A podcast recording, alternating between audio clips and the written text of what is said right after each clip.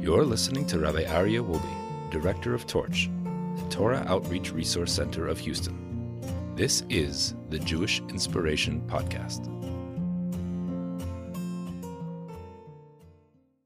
Welcome back to Parsha Power. My name is Rabbi Aryeh Wolbe from the Jewish Inspiration Podcast.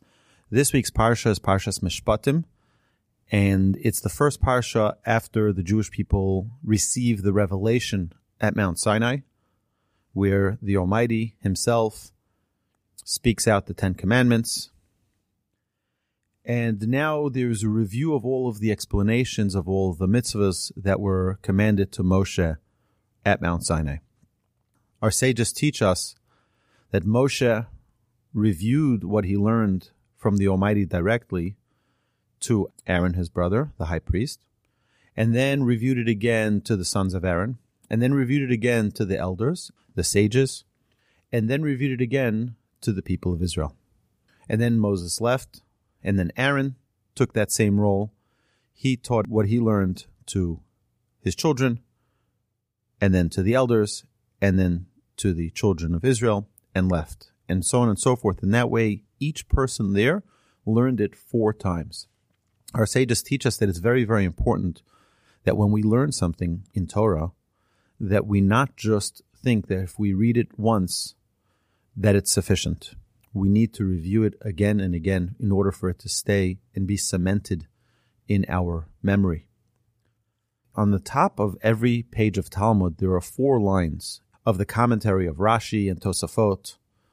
And the reason our sages tell us is because before you turn the page, remember to review it four times.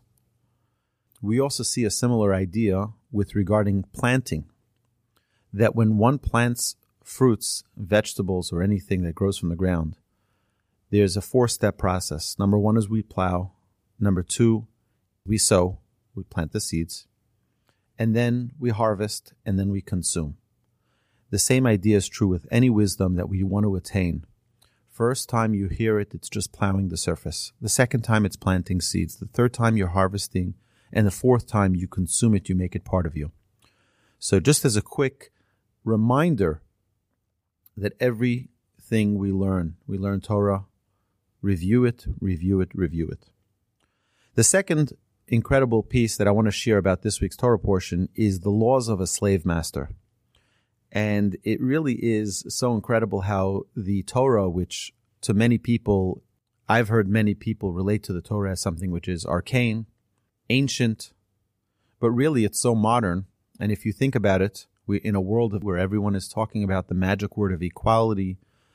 The Torah teaches that if a Jew stole and didn't have money to repay the debt of his theft, he was sold to a Jewish slave master. And the Jewish slave master had many rules that applied to him. He's not allowed to resell him to someone else. He has to feed him the same food. He has to give him the same type of bed. If he only had one pillow, it goes to the slave. If he had only one blanket, it goes to the slave. If he has one bed which is more comfortable, one bed which is less comfortable, the slave gets the more comfortable bed. He's not allowed to give him just lowly jobs, you know, tie my shoes, go pick this up for me. You know, he had to give him a, a dignified work, no extra work, no overtime, he had to give him a wife, and he had to allow the slave to buy himself out at any time. So if someone came up with money to pay out the rest of the debt that was owed, that would obligate the slave master to release his slave. And what we see here is a really amazing thing that the Torah cares so much about the dignity of every human being, even someone who stole, even someone who owed money, who made a mistake, he's still a human being. We have to treat him in a proper way. And I think that that is the tremendous lesson of equality that every person, every human being deserves to have dignity. And we'll see this in the next idea, the third idea on this week's Parsha. The Torah tells us regarding this slave that after six years, he would go free. No matter what, he would go free. The sabbatical year, the Shemitah year, will release all Jewish slaves. But what's if a Jewish slave says, you know, I really like it here. I like my wife, my children. I like the setup in in my master's home. He takes good care of me. So we take him to a doorpost and we bore a hole in his ear. So the obvious question is why do we poke a hole through his ear? But also, why at the doorpost? So we poke a hole through the ear, our sages tell us, because that same ear that just last week's Torah portion heard directly from God, you should be a servant to me and not to my servants. This individual says, No, I like it at my master. I want to stay a servant of your servant. So that same ear that heard God say, Lo you should not have another God before me, that same individual didn't listen, didn't hear the message from the Almighty. We poke a hole through his ear. But why do we do it at the doorpost? You know, another time where we have something with the doorpost is by Pesach. Pesach, every every Jewish person put the blood from his offering on the doorpost. And we also see we have the mitzvah of mezuzah, also a doorpost. And I think there's something in common with all of them. A doorpost represents a threshold to a new beginning. When the Jewish people put the blood on the doorpost, what they were saying on the lentil, what they were saying was that we're ready to start a new beginning. The doorpost represents a new threshold, an opening of a new beginning. The same we have with this servant. This servant was about to be released. He was about to start a whole new life. And here he wasn't utilizing the idea of a new existence, a new life ahead, and he wants to stay back in the old one. That same doorpost that he doesn't recognize should be the opening of a new beginning is where he gets his ear bored. But we also have a mezuzah, and it's a mitzvah that we recognize, hopefully, we have a mezuzah on every doorpost in our home. Why do we need a mezuzah on every doorpost? Because the mezuzah reminds us of the Almighty, but it also reminds us that Hashem loves us. Every time we go through a doorpost, it's an opportunity for a new beginning. No matter what we did previously, even if it was just in the other room, we can always turn a new page. As we enter in the new doorpost, we remember the Almighty is with us. We have a mezuzah there. It's a new beginning. The fourth idea is that the Jewish people said Naaseh v'nishma. We mentioned this last week in the Parsha Power, that the Jewish people were excited about the commitment of the relationship. I don't think it should be overlooked that Judaism is not a religion. Judaism is a relationship. Every mitzvah that we do is meant to bring us closer in our relationship to the Almighty.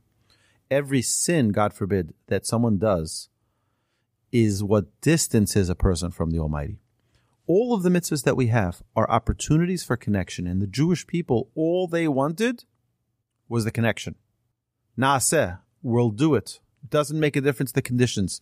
It doesn't make a difference the ramifications. We're in a relationship with the Almighty. And that's why the Jewish people jumped. Before they even said Nishma, we'll hear what it is. Whatever it takes, it doesn't make a difference. We compared this last week to a couple getting engaged no couple knows in advance what the marriage will bring about, what it will entail, the challenges that lie ahead. But there's a commitment because there's a relationship. The relationship, no matter what will happen later, we don't say at the moment of engagement, well, I'll get engaged, I'll, I'll get married only if you tell me what, what does it really entail? What is it? No, there's a relationship, there's a love, there's a commitment. And that's what the Jewish people demonstrated by jumping and saying Naaseh and then Nishma. The details will follow. The fifth idea is that in this week's Torah portion, we see the morals and ethics that are God given. All too often in our generation, people are limited by their prejudice and their own personal perspective, their own emotions, in how they navigate morals and ethics. And I think it's important to have a, a compass, a moral compass that's not based on our own whims, but rather based solidly in what the Almighty teaches us. The God given morals, the God given ethics of how to conduct our lives is really the essence of what we need to be. Not what modern culture tells us, not what the movies and society and, and Hollywood tells us, but what the Almighty tells us. And in this week's Torah portion, we find a plethora of beautiful ideas that the Almighty is conveying to us of how we need to lead our lives. We, the Jewish people, are required to be a light unto the nations, to take those morals, to take those ethics, and apply them into our lives so that when the nations of the world see us, they should say, Mi ka'amcha Yisrael, who is like your nation, Israel. My dear friends, have an amazing Shabbos. Thank you so much for joining us, and we're looking forward to seeing you next week.